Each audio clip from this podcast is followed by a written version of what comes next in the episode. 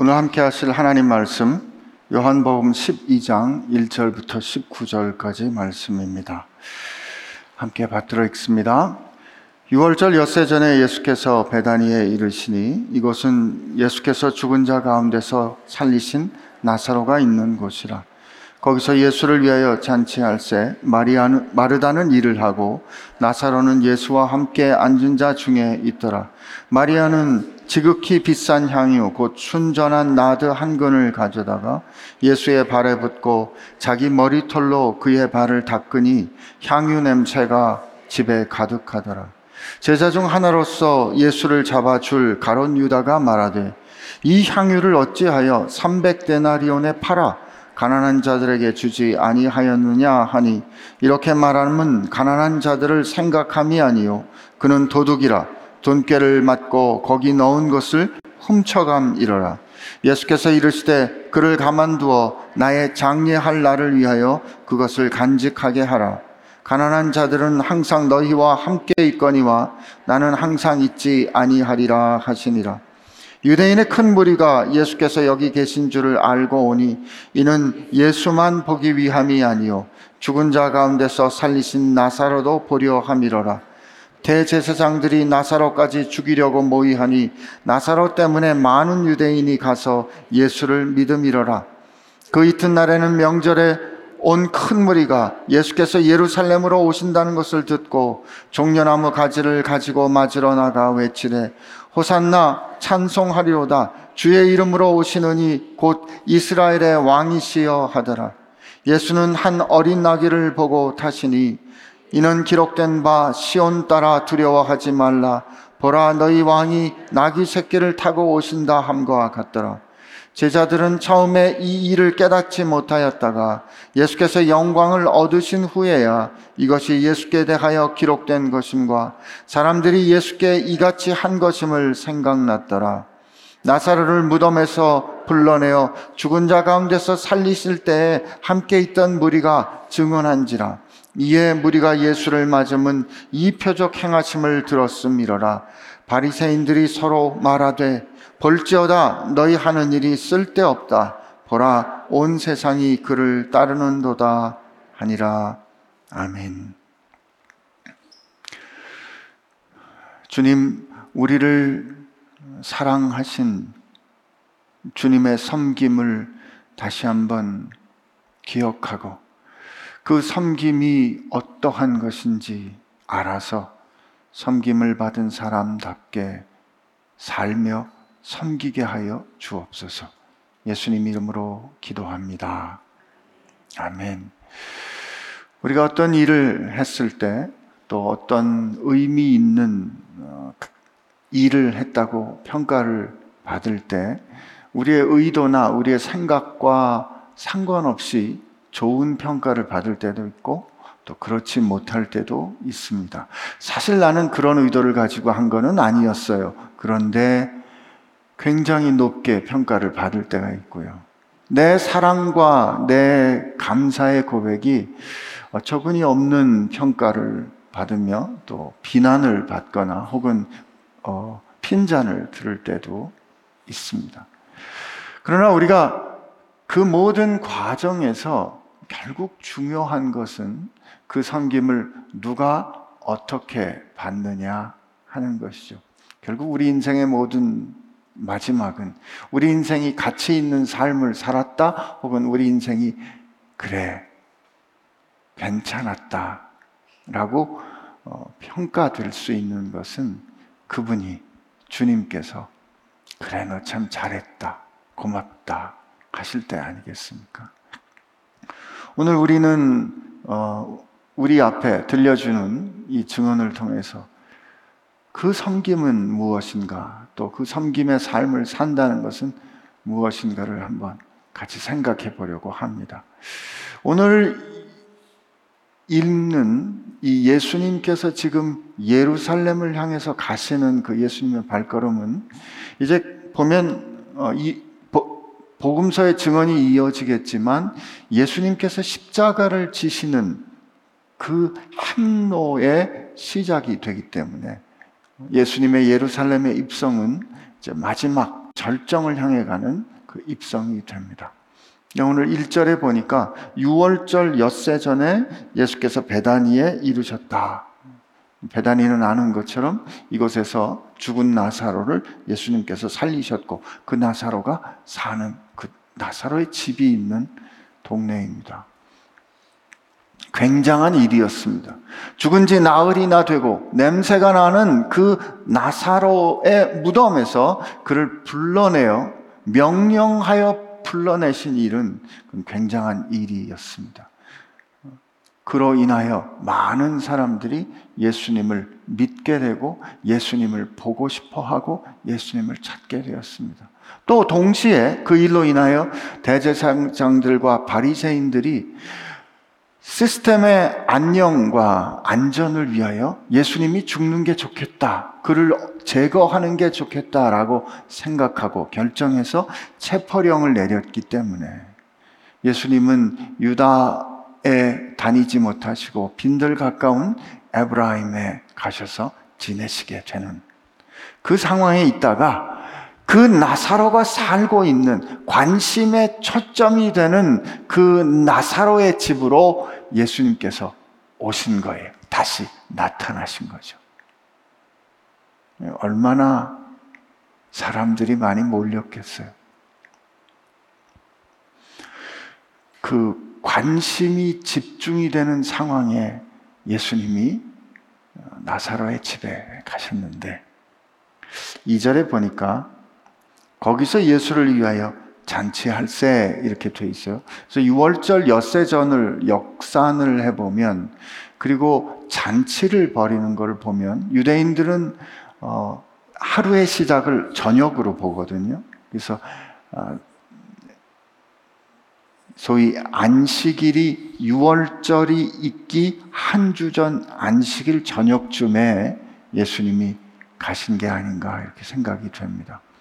근데 거기 보니까 예수님과 그 일행이 오니까 예수님과 그 일행을 위하여 잔치를 준비하는데 2절에 보니까 거기서 예수를 위하여 잔치할 때 마르다는 일을 하고 나사로는 예수와 함께 앉은 자 중에 있더라.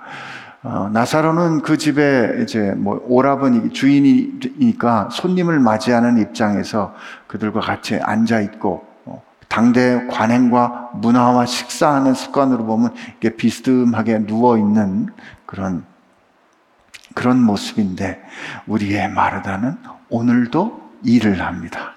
마르다는 일을 하고 그죠? 이 마르다는 일하는 것 때문에 늘 항상 마리아에 비해서 항상 이렇게 핀잔 듣는 그런 역할로 인지가 되고 또 그렇게 쉽게 평가가 되지만 제가 지난주에도 말씀드렸지만 여러분 예수님은 마리아만큼 마르다 사랑하셨습니다. 예수님이 사랑하는 마르다와 라고 이끌리는 성경 구절도 있고요. 여기서 마르다는 일을 하고 라고 하는 그 단어가 디아코네오라는 섬긴다라는 단어가 되기도 하고요. 여기서 디컨이라는 집사, 섬기는 사람이라는 말이 나오기도 하는데 마르다는 디아코네오하고 섬기고 이 다른 뜻으로 헌금하다, 봉사하다, 구제하다 그런 뜻도 가져요.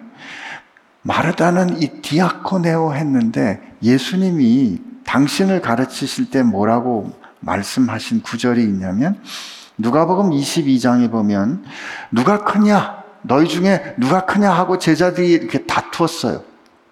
그것도 언제 다투었냐면 예수님께서 최후의 만찬을 하시고 이것은 너희를 위하여 주는 내 피와 내 떡이고 내 피, 어, 피와 살이다라고 하며 떡과 포도주를 나눈 그 마지막 만찬을 하시는 그 이후에 제자들이 거기 앉아서 누가 크냐고 서로 다툰 거예요. 네, 그들을 향해서 예수님께서 이렇게 말씀하십니다. 어, 누가복음 22장 26절부터 한번 읽어보면 그 전에 사람들이 너희들이 리더, 큰 사람이라고 생각할 때는 다른 사람을 다스리고 섬김을 받는 자라고 생각하는데 26절에 너희는 그렇지 않을지니 너희 중에 큰 자는 어, 젊은 자와 같고 다스리는 자는 섬기는 자와 같을지니라. 여기서 섬기는 자가 디아코네오 하는 자예요. 앉아서 먹는 자가 크냐, 섬기는 자가 크냐, 누가 커요? 앉아서 먹는 자가 우리는 당연히 크다고 생각하겠죠. 그런데 예수님은 이렇게 말씀하십니다. 그리고 그걸 인정해 주세요. 앉아서 먹는 자가 크냐, 섬기는 자가 크냐, 앉아서 먹는 자가 아니냐. 그러나 나는 섬기는 자로 너희 중에 있노라. 나는 디아코네오 하는 자로 너희 중에 있노라. 예수님이 오늘 번역에 따르면 마르다는 일을 하고 했는데 예수님이 그 일을 하는 자로 너희 가운데 있다. 그러므로 너희 중에 의미 있는 삶으로 살, 살기 원하느냐? 큰 사람이 되고 싶으냐? 하나님 보기에, 내가 보기에 큰 사람이 되고 싶으냐? 그러면 일하거라 하시는 그런 뜻이에요. 여러분의 아멘이 그렇게 많지 않을 줄 알았습니다. 그런데 오늘 보니까 마르다가 그렇게 섬기는 건 잔치 준비를 하는 거죠. 마르다의 어, 장기인 것 같기도 해요. 누가 복음에도 보면 예수님이 오시니까 음식을 준비하지 않습니까? 그런데 마리아는 다른 섬김을 잘합니다. 3절에 보니까 마리아는 지극히 비싼 향유 곧 순전한 나드 한 근을 가져다가 예수의 발에 붓고 자기 머리털로 그 발을 닦으니 향유 냄새가 집에 가득하더라. 이 마리아가 한 일이 얼마나 어, 이상한 일인지, 일반적이지 않은 일인지는 11장에 마리아를 소개할 때 이런 소개를 합니다. 11장 2절을 보면 아, 1절부터 보면 어떤 병자가 있으니 이는 마리아와 그 자매 마르다의 마을 베다니에 사는 나사로라. 이 마리아는 향유를 죽게 붓고 머리털로 주의 발을 닦던 자요. 라고 소개하고 있어요. 그러니까 마리아가 한 일이 좀 이상한 일인 거죠. 특별한 일인 거죠. 어떻게 특별한가? 어, 유대 사람들의 습관에 따르면 손님이 오면 어, 그분들 보통 이게 샌달을 신고 다녔잖아요. 유대 그 포장한 된 길을 그 뜨거운 길을 걷고 어, 걸으면 땀도 나고 먼지도 끼고 흙먼지도 끼고 그러니 발이 얼마나 그 답답하고 또 지저분하고 하겠어요. 그러므로 어, 보통 손님이 오면 환대의 뜻으로 우리도 여름에 이렇게 누군가의 집에 가면 그렇게 하잖아요. 그렇게 하곤 하잖아요. 가서 손 닦고 어, 좀 시원하게 손 좀 닦으세요. 그렇게도 말을 하곤 하잖아요. 그런 환대의 뜻으로 가장 낮은 하인이 물을 가져다가 발을 닦아주는 게 환대의 뜻이었다 그래요. 아주 익숙한 그런 환대 행동인 거죠.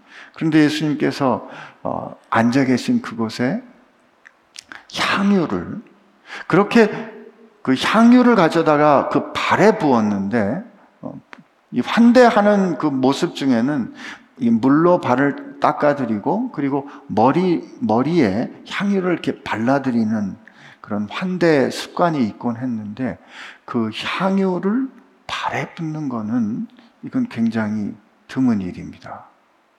근데 그 향유도 여기 보면 설명이 길어요. 지극히 비싼 향유, 곧 순전한 나드 향유라고 이렇게 되어 있는데 이 나드 향유는 어, 나드초라고 불리우는 그 학명이 복잡해서 저도 잘 못 외우겠어요. 근데 나드초라고 불리우는 단연생 풀인데 그 뿌리가 한 1m쯤 자란다 그럽니다. 근데 이게 이 풀이 히말리아나 네팔 이런 고산지대에 자라거나 아니면 인도 동부에 자란다 그래요. 그렇게 자란 그 나, 이 나드초가 좀 귀하기 때문에 그렇게 구한 나드초를 말리고 그거를 이제 증류를 해서 향유를 얻어내는데 그게 나드초가 쉽게 찾기 어렵기 때문에 굉장히 비싸고 귀했다고 합니다.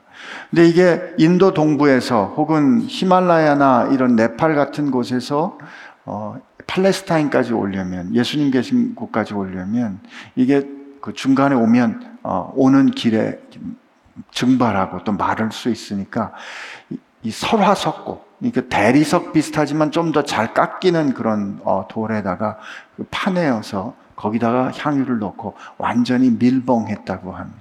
굉장히 비싼 얼마나 비싸냐면 그 뒤에 가론 유다가 평가한 거 보면 300데나리온이다 그래요. 한 데나리온이 한 성인이 하루 일한 품삯이 한 데나리온이니까 300데나리온쯤 되면 1년치 연봉 정도 되는 값입니다. 얼마인지 잘 어, 비교가 잘 안 되시겠지만 어, 우리 거로 환산하는 것도 뭐 좀 그렇게 해볼 수 있겠으나 예를 들면 우리 저 오병이어 기적을 베푸실 때 빌립이 뭐라고 말합니까? 이 사람들 이 많은 사람들 다 먹이려면 떡을 살려면 한 200데나리온 어치는 사도 충분하지 않을 것 같은데 그때 200데나리온 가지고 생각했던 대상의 사람이 남자만 5천 명이고 그 식구들까지 포함하면 한 15,000, 2만 명 정도 되는 거잖아요. 15,000에서 2만 명 정도를 먹일 식량을 사는데 드는 돈이 한 200데나리온 정도하고 쳤다면 300데나리온이라고 그러면 얼마나 큰 돈이에요? 그런데 그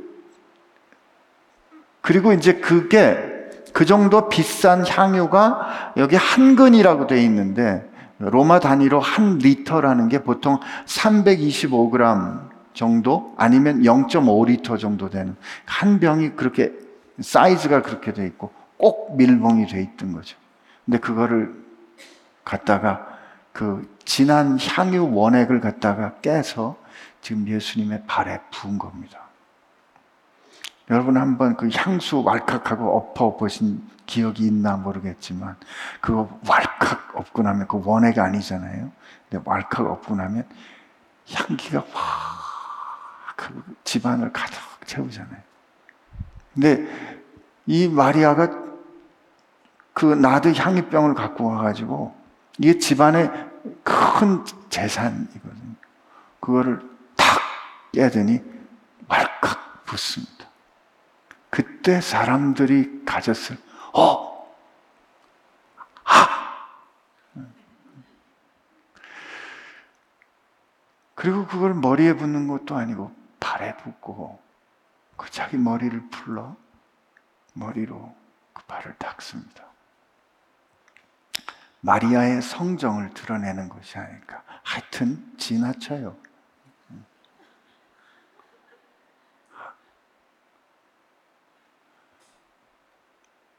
그거를 본 유다가 예수님을 판 유다가 이제 그 재정 담당을 하고 있었는데 유다가 뭐라고 얘기를 하냐면 이 향유를 어찌하여 300데나리온에 팔아 가난한 자들에게 주지 아니하였느냐. 직접 말은 안 해요. 차마 직접 말하지는 않았어요. 그러나 이 향유를 팔면 300데나리온쯤 할 텐데 그거를 그렇게 해서 가난한 사람들에게 나눠주면 얼마나 더 의미 있는 일을 할 수 있을 텐데 말하지 않은 차마 표현하지 않은 뜻이 뭘까요? 그거를 그냥 물로 닦아도 되는 일인데 물로 발 닦아도 충분히 되는 일인데 물로 닦아드려도 충분히 예를 갖추는 일인데 그 비싼 향유를 그 많은 사람들을 도울 수 있는 그거를 발에 부어 한꺼번에 써버린다고? 낭비 아니야? 어떻게 저런 일을 하는가? 지나치다. 그런 말을 하는 거죠. 물론 이렇게 가론 유다가 말한 그 이유에 대해서 그가 가난한 사람들을 도우려고 한다고 말은 명분은 삼았지만 그는 어, 도둑이라 돈깨를 맞고 거기 어, 맡은 것을 훔쳐감이러라 하는 가론 유다의 숨은 동기를 어, 설명해 주었지만 저는 여전히 가론 유다의 불편함이 왠지 공감이 되는 거죠. 물로 닦아드려도 충분하잖아요. 근데 그거를 그렇게 아니면 물에다가 향유 조금 타가지고 그렇게 해도 되잖아요. 근데 그걸 어떻게 이렇게 왈칵 쏟아붓냐고요. 지나치다 생각되지 않으세요? 예. 네. 그러고 보니까 예수님 하신 말씀에는 우리, 우리 헤아림을 불편하게 하는 말씀들이 많이 있습니다. 누가복음에 하나님의 사랑에 대해서 설명해 주실 때 누가복음 15장에서 반 목자가 양 한 마리를 잃어버렸다. 그래서 아흔아홉 마리 양을 들에 놔두고 한 마리 양을 찾으러 가더라. 불편하죠. 그러다가 혹시 들짐승이라도 와서 그 아흔아홉 마리 공격하면 어떡합니까? 그리고 그가 그 잃어버린 양을 찾아 어깨에 메고 기뻐하여 잔치를 벌이고 어떤 여자가 열 드라크마가 있는데 이 드라크마 중에 한 드라크마를 잃어버려 가지고 그 한 드라크마를 애써서 찾은 다음에 찾으니 기뻐서 사람들하고 불러서 잔치를 했다. 저는 어렸을 때 이 말씀을 읽을 때마다 야, 그 찾은 돈보다 쓴 돈이 더 많겠네. 때문에 늘 불편했어요.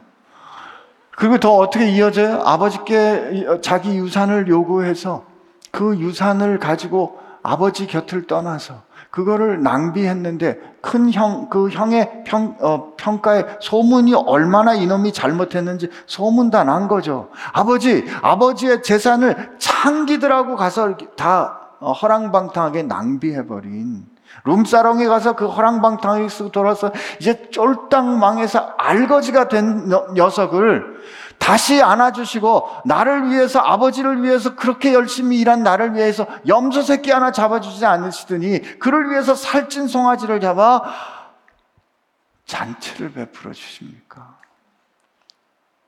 전 충분히 공감됩니다. 예수님께서 아버지의 사랑은 이것과 같다. 그러시는 거죠.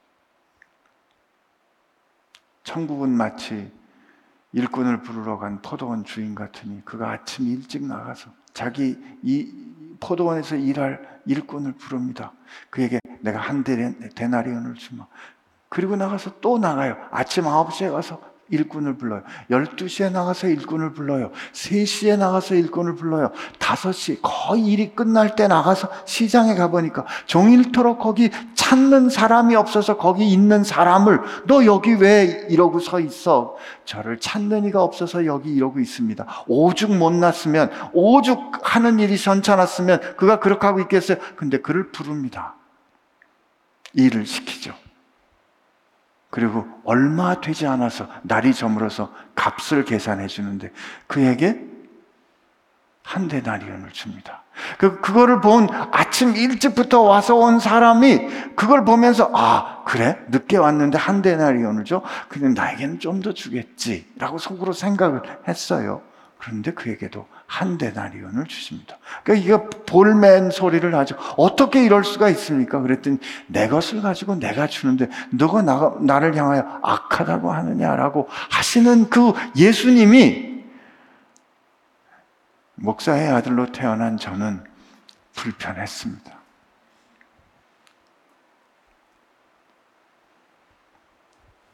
나는 어렸을 때부터 목사의 아들로 태어나서 할 수 없이 교회 다닌 것 같고, 할 수, 나쁜 짓도 못 해보고, 담배도 못 펴보고, 이런 것도 못 해보고, 저런 것도 못 해본 것처럼 생각하고 산 거예요. 그런데 누구는 해보고 싶은 거 다 해보다가, 살고 싶은 대로 다 살다 보다가, 나중에 예수님 만나가지고, 그 나중에 예수님 만난 게 뭐 그렇게 잘한 거라고 칭찬받은 것처럼 늘 비교되는 이게 불편한 거죠.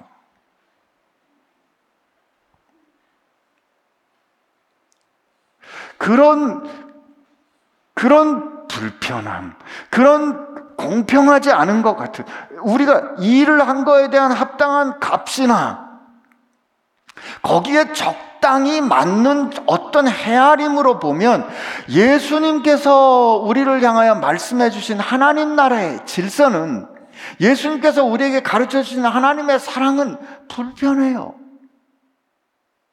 지나치다고요. 오늘 우리가 마르, 마리아가 옥합을 깨서 예수님 앞에 왈칵 쏟아볼 때, 아, 왜 저러지 하는 그런 불편함 같은 거죠.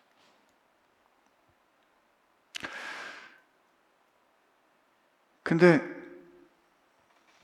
그거 그렇게 하는 거가 불편하고 예수님께서 말씀하신 하나님의 사랑에 다 불편한데 제가 저를 보니까 예수님께서 하나님께서 이 죄인 된 나를 위하여 그 아들 되신 예수님을 우리와 같아지도록 인간이 되도록 결정하시고 그가 그 말씀 그 하나님의 뜻에 순종하여 우리와 같이 되사 종의 형태를 가져 죽기까지 곧 십자가에 죽기까지 순종하시어 나를 위하여 생명을 주신 그 일, 그 일을 이 온 천지가 알도록 하나님께서 이 유월절 어린 양, 그 유월절에 수많은 사람들이 모인 곳에서 그 십자가에서 수치를 당하시는 그 사랑과 그 일을 행하신 거에 대해서 나는 왠지 당연하다 생각했지 않았나 싶은 거죠. 도대체 내 가치가 하나님께 얼마나 됐길래 하나님은 나를 위하여 그 아들의 생명을 쏟아 부으시는가? 로마서 5장에 보면 사, 사도 바울이 이렇게 씁니다. 소망이 우리를 부끄럽게 하지 아니함은 우리에게 주신 성령으로 말미암아 하나님의 사랑이 우리 마음에 부은 바 됨이니. Pour out 쏟아 부은 바 됨이니. 우리가 아직 연약할 때 기약대로 그리스도께서 경건하지 않은 자를 위하여 죽으셨도다. 의인을 위하여 죽는 자가 쉽지 않고 선인을 위하여 용감히 죽는 자가 혹 있거니와 우리가 아직 죄인 되었을 때 그리스도께서 우리를 위하여 죽으심으로 하나님께서 우리에 대한 자기 사랑을 확증하셨느니라. 내가 그분에 대해서 뭔가 알고 그분에 대해서 하나님 미안해요. 하나님 잘못했어요. 하나님 용서해 주세요. 라고 내가 깨우치고 돌이켜 하나님 앞에 나아가기도 전에 내가 여전히 죄인이어서 내가 여전히 하나님의 원수 되어서 하나님의 뜻도 하나님의 사랑도 알지 못한 채 그를 거스려 고집센 양과 같이 내 갈 길로 가는 그때에 하나님이 나를 사랑하사 나를 위하여 자기의 생명을 자기 아들의 생명을 쏟아 부어 주시는 그 사랑은 도대체 내가 하나님께 뭐길래 여러분과 제가 그분에게 도대체 어떤 얼마만큼의 중요한 가치를 가졌기에 이 천지를 지으신 분 만물이 그로 말미암아 지은 바 되었고 만물을 지탱하시는 그분이 우리와 같아지시도록 자기를 비울 수 있고 쏟아 비우시고 그 생명을 쏟아 부을 수 있냐고요. 지나친 일이죠. 낭비로 치면 이런 낭비가 없어요. 여러분과 제가 그 사랑 받은 거 알고 나서 우리가 정절이라도 지켰냐고요? 지조라도 지켰냐고요? 주님 앞에 와서 울면서 사랑해요 고백하고 돌아서면 잊어버리잖아요. 그러나 이런 우리를 끝까지 사랑하시는 그 하나님의 사랑은 지나치지 않으시죠. 근데 우리는 한 번도 우리를 향한 하나님의 사랑을 지나치다 생각해 본 적이 없어요. 그럴 수 있지. 그분은 원래 그런 분이니까. 그러면서 예수님을 위하여 그 쏟아부은 향유가 아까워서 말이에요. 예수님을 향하여 왈칵 쏟아부은 그 마리아를 향해서 야, 넌 좀 아끼지. 너 그거 뭐 그걸 왜 발에 그렇게 쏟아붓냐고. 라고 혹시는 계산하지 않느냐. 그야말로 하나님은 우리를 위하여 다시 무엇과도 대신할 수 없는 그 사랑을 그렇게 쏟아 부어 우리 가운데 그 섬김을 보여주셨는데 우리는 혹시 내가 주님 앞에 나아가 뭔가 섬기고자 할 때, 혹은 누군가가 주님 앞에서 왜 저렇게까지 하지? 라고 느껴지는 그때, 우리는 혹시 유다처럼 똑똑한 척 하면서 좀 더 효율적으로, 좀 더 잘, 좀 더 경제적으로 섬길 수 있다고 계산하고 있는 것은 아닌지. 왜 우리는 그, 그거는 지나치다 말하며 나를 향한 하나님의 사랑은 그렇다고 말하는지 이런 우리의 모습을 한번 돌이켜 봐야 하지 않을까 싶습니다. 그런데요, 예수님은 그 마리아 그렇게 야, 너 왜 그랬어? 지나쳐라고 한 그 마리아의 섬김을 이렇게 받아주셨습니다. 예, 가만둬라. 마리아는 지금 나의 죽음을 준비하는 거야. 나의 죽음을 예비하고 있는 거니까 가만둬라. 라고 말씀하십니다. 저는 마리아가 그 예수님의 죽음을 생각하고 예수님의 죽음을 예비하는 걸 알았기 때문에 이 행동을 했다고 생각하지 않습니다. 이건 마치 대제사장 가야바가 한 사람이 온 민족을 위하여 죽는 것이 옳다. 라고 말한 것이 그가 악한 의도로 자기들의 생각, 자기들의 지위와 자기들의 안정한 안녕함을 지켜내려고 예수님을 죽이는 악한 의도로 말했으나 그가 결국은 하나님의 거룩하신 섭리, 우리를 위하여 죽으신 예수님의 대속의 죽음을 예언한 것과 같은 결과에 이른 것처럼 마리아는 그저 그 성정대로 그 마리아의 성품대로 하나님 앞에 주님 앞에 나가 그 오빠를 살려주신 이 주님 앞에 어떻게 사랑을 고백할 수 있을까 하고 그가 그 행동을 아마 계산 없이 하지 않았을까 싶어요. 그러나 그 행동을 예수님은 예수님의 죽음 그 죽음을 예비하는 영광스러운 헌신으로 의미를 부여해 주신 거죠. 그의 그 지나치다 평가받는 그 섬김의 고백이 주님의 십자가의 죽으심과 십자가의 사랑을 예언하는 행동이 되게 해주신 거예요. 여러분과 저를, 저를 향하여 오늘 마리아는 여러분도 나처럼 하세요. 라는 그런 의도를 가진 거는 아닐 거예요. 여러분, 우리가 마리아처럼 똑같이 못합니다. 그러나 어느 순간 어떤 때 우리가 주님을 향한 사랑의 고백으로 주님을 향한 내 사랑의 마음을 담아 결정한 어떤 일들 그 일들은 훗날 예수님께서 우리를 우리가 예수님 앞에 다시 만날 때 고맙다. 그때 내가 나를 위하여 그 일을 해 주었구나. 라고 칭찬받게 되는 일이 될 줄로 믿습니다. 네, 여러분이 아멘 못 하시는 거 알아요. 왜냐면 그거 우리 해본 적이 없잖아요. 그죠? 똑같이 우리 주님 앞에 만날 때 아니요, 주님 제가 그런 적이 없는 것 같은데요. 마태복음 25장을 보니까 그때 주님이 이렇게 말씀하시겠죠.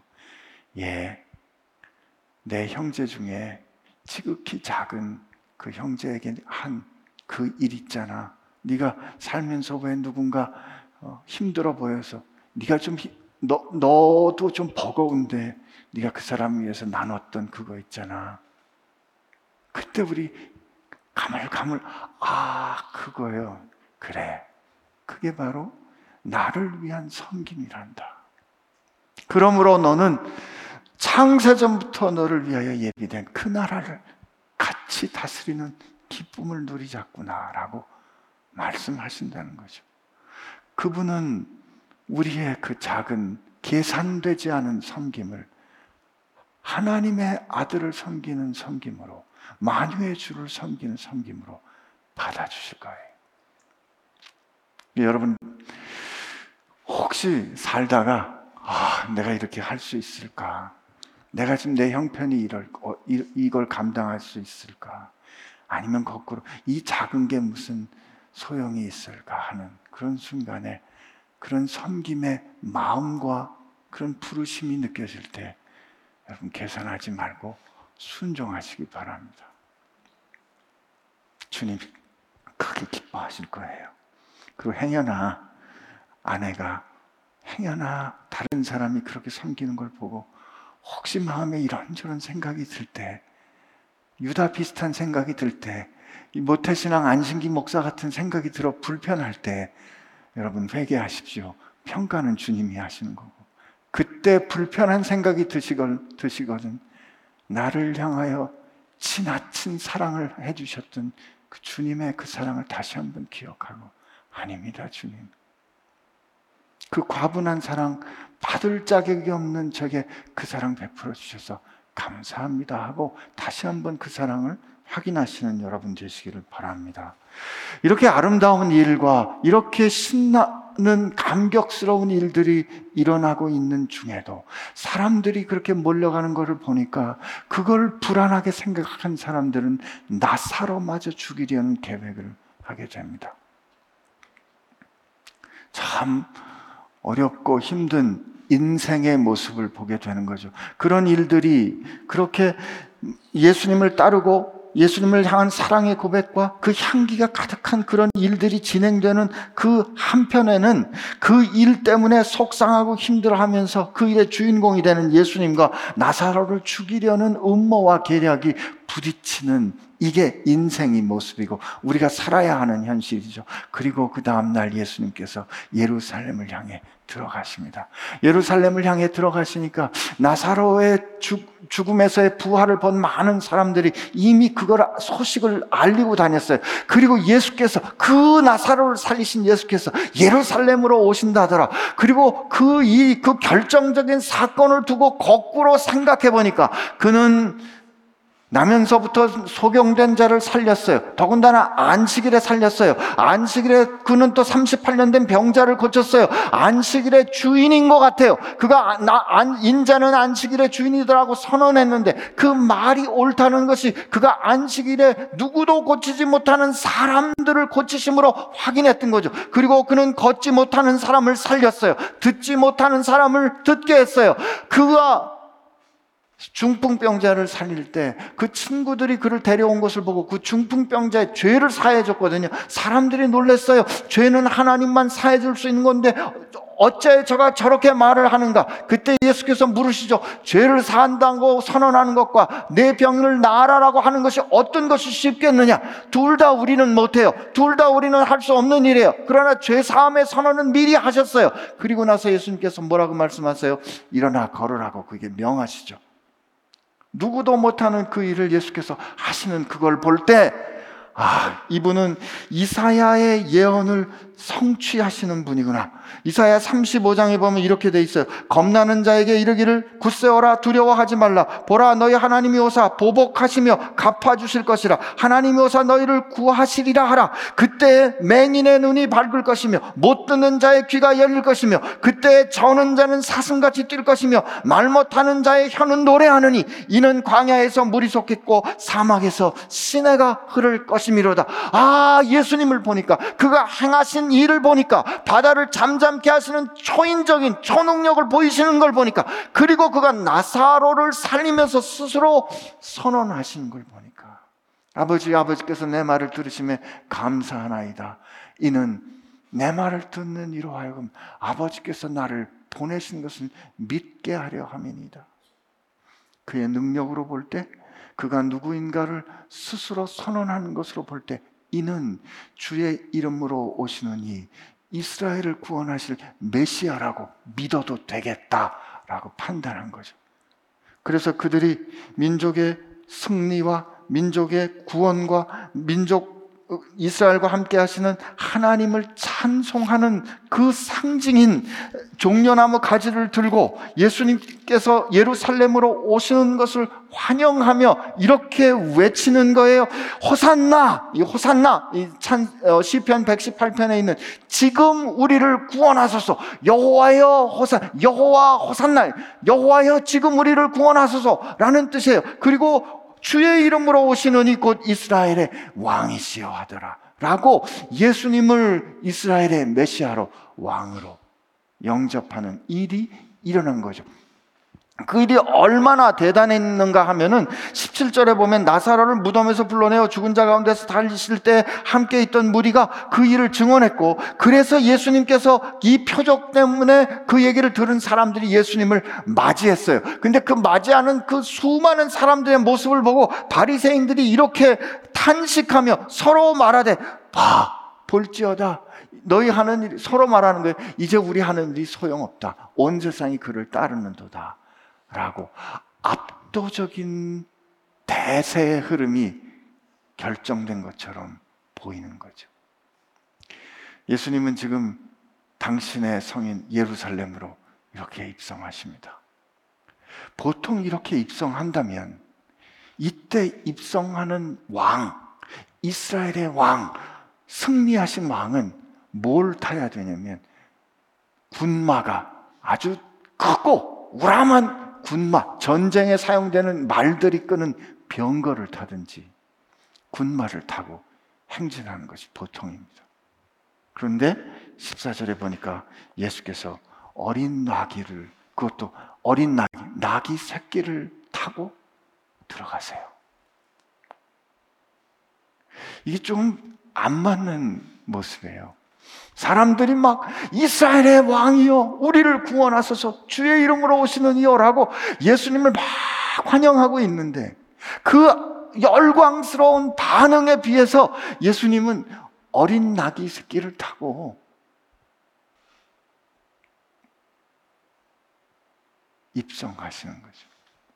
대통령이 어딘가 행진을 하면 우리나라 국산차를 탄다면 제일 좋은 차를 타든지 창세기, 뭐 제네시스 이런 차를 타든지 아니면 머세데스 벤츠를 타든지 뭐 이런 거를 타야지 그 특정 브랜드를 말해서 그렇습니다. 티코나 모닝 이런 걸 타고 가면 그저 안 맞는 거잖아요. 그런데 예수님께서 나귀 새끼를 타, 타고 들어가신다는 것은 그런 모습인 거죠. 제자들이 이해를 못했어요. 그래서 16절에 제자들은 처음에 이 일을 깨닫지 못했다 그랬어요. 왜 그러시지? 그러나 예수님께서 영광을 받으신 후에 이 영광을 받으셨다 함이란 예수님께서 십자가를 치시고 죽으시고 그리고 일으킴을 입으시고 승천하신 후에 그는 세상의 권세 잡은 자들이 힘으로 세상을 통치하는 것이 아니라 사랑으로 미움을 이기고 선으로 악을 이기는 평화의 왕이시구나라는 것을 그들이 깨닫고 난 이후에 그리고 보니까 예수님께서 스가랴의 말씀, 스가랴의 예언을 성취하신 거라는 걸 나중에 알게 됐다는 거죠. 그걸 보면 스가랴 예언 보면 스가랴 9장에 지금 요한도 인용하고 있습니다만 요한이 인용한 것은 시온 딸아 두려워하지 말라 보라 너희 왕이 나귀 새끼를 타고 오신다 함과 같더라 하는 그 말씀은 스가랴 9장 9절인데요. 시온의 딸아 크게 기뻐할지어다 예루살렘에 따라 즐거이 부를지어다 보라 내 왕이 내게 임하시나니 그는 공의로우시며 구원을 베푸시며 겸손하셔서 나귀를 타시나니 곧 나귀의 작은 것 곧 나귀 새끼니라. 이 공관복음서의 증언을 보면 예수님께서 이 의도를 가지고 나귀 새끼를 타신 걸 볼 수 있어요. 스가랴의 예언을 이루는 거죠. 그 스가랴의 예언은 이렇게 10절에 이어집니다. 내가 에브라임의 병거와 예루살렘의 말을 끊겠고 전쟁하는 활도 끊으리니 그가 이방 사람에게 화평을 전할 것이요 그의 통치는 바다에서 바다까지 이르고 유브라데에서 땅 끝까지 이르리라. 싸움하는 병거와 싸움하는 말을 끊어버릴 거라는 거예요. 평화의 왕께서 세상을 사랑과 공의로 다스리는 거죠. 그런데 여기 요한이 인용한 거에 보면 시온 따라 두려워하지 말라라고 돼 있어요. 그런데 지금 이 사 스가랴를 읽은 거에 보면 즐거워할지어다 기뻐할지어다라는 말은 있지만 두려워하지 말라라는 거는 없잖아요. 구원자가 오시는 거에 대한 것과 더불어 두려워하지 말라는 예언은 이사야 40장에 있는데 제가 읽어 드릴게요. 이사야 40장 9절에 아름다운 소식을 시온에 전하는 자여 너는 높은 산에 오르라 아름다운 소식을 예루살렘에 전하는 자여 너는 힘써 소리를 높이라 두려워하지 말고 소리를 높여 유다의 성읍들에게 이르기를 너희 하나님을 보라 하라 보라 주 예수께서 장차 강한 자로 임하실 것이요. 친히 그의 팔로 다스리실 것이라. 보라 상급이 그에게 있고 보응이 그의 앞에 있으며 여기까지 보면 그는 힘 있는 분이 맞아요. 예수님은 능력이 있으세요. 공의로우세요 그에게는 공의로운 심판과 구원이 있어요. 그런데 그가 목자같이 양떼를 먹이시며 어린 양을 그 팔로 모아 품에 안으시며 전 먹이는 암컷들을 온순히 인도하시리로다. 그가 그 능력고 능력 있고 힘 있는 팔로 자기 백성들을 전 먹이는 어미가 그 아이를 품에 안듯 안아주시는 그 온유함, 그 온유함의 모습이 겸손하게 나귀를 타고 그 열광하는 군중 가운데 임하시는 예수님의 모습에서 우리가 볼 수 있는 거죠. 세상은 힘으로 이기는 것이 아닙니다. 우리가 세상을 이기는 이김은 그리스도께서 보여주시는 사랑과 말씀에 대한 순종으로 이김입니다. 여러분과 제가 이제 세상으로 나가겠죠. 세상으로 나가서 우리가 사는 동안에 우리가 누군가를 섬겨야 하는 그런 일들 또 섬겨야 하는 그런 상황과 결정을 내려야 할 때가 있을 겁니다. 복잡해요. 섬김이 그렇게 쉬운 거 아니에요. 내가 복잡한 생각이 들 때, 내가 꼭 이렇게까지 해야 하는 그런 생각이 혹시 드는 때가 있다면, 그때 나를 어떻게 하나님이 섬기셨는가, 나를 향하여 하나님이 어떻게 지나친 사랑을 베풀어 주셨는가를 기억하는 저와 여러분 되시기를 축복합니다. 그리고 그런 우리의 섬김은 압도적인 힘을 통해서 드러나는 것이 아니라 어린 나귀를 타고 하나님의 말씀에 순종하시어 그 일을 한 걸음 한 걸음 걸어가셨던 예수님의 순종과 같이 오늘 우리의 삶 가운데 말씀으로 우리를 이끄시는 이 세상의 거센 목소리를 가운데서도 조용하고 세미한 음성으로 우리를 부르시는 그 주님의 말씀에 온유하게 섬기는 순종으로 이루어질 것이고 그 순종은 마침내 세상을 이기는 이김이 될 줄로 믿습니다. 우리 같이 기도하겠습니다.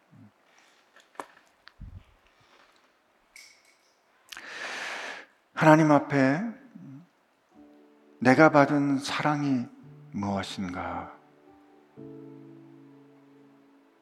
한번 이 시간 어, 생각해 보고 그저 주님 앞에 어떻게 하면 그 사랑에 나도 사랑합니다라고 응답할 수 있을지 생각하고 주님 앞에 오늘 겸손한 마음으로 송구한 마음으로 주님 내 마음 내 삶 하시오니 주님 사랑합니다 이렇게 고백하는 시간 되기를 바랍니다. 같이 고백하겠습니다. 하나님 내 삶 잘 아시고 내 마음의 형편도 잘 아시지 않습니까? 말씀을 볼 때는 이것이 옳은 거 알지만 그러나 주님 살아갈 때는 그렇지 못한 것이 제 모습입니다. 사랑보다는 의무감에 해야 할 때가 많았고 감사함보다는 억지로 때로는 남의 눈이 무서워 행한 일도 있었습니다. 주님 저 같으면 저 같으면 실망해서 내치고 말 일인데 주님 끝까지 나를 사랑해 주신 그 사랑 하나님 기억합니다. 하여 주님 이 시간 주님 앞에 구하오니 그 섬김을 받은 사람답게 섬기게 하여 주옵시고 사랑받은 사람답게 사랑하는 주의 백성 주의 아들 주의 딸 되게 하여 주옵소서. 주님, 내가 너를 사랑한 것 같이 너희가 서로 사랑하라 하셨으니 주님, 사랑받은 사람 같이 사랑하고 싶습니다. 나를 향하신 하나님의 그 크고 놀라운 섬김을 받은 것, 주님 제 작은 섬김으로 확인하고 싶사오니, 주님 그렇게 못하는 저, 주저하는 저, 계산하는 저 주님 아시오니. 주님 저를 긍휼히 여겨 주옵시고 우리를 긍휼히 여겨 주시어서 사랑받은 그 사랑으로 사랑하게 하여 주옵시고 섬김받은 그 사랑으로 섬기게 하여 주옵소서 예수님의 이름으로 기도합니다. 아멘.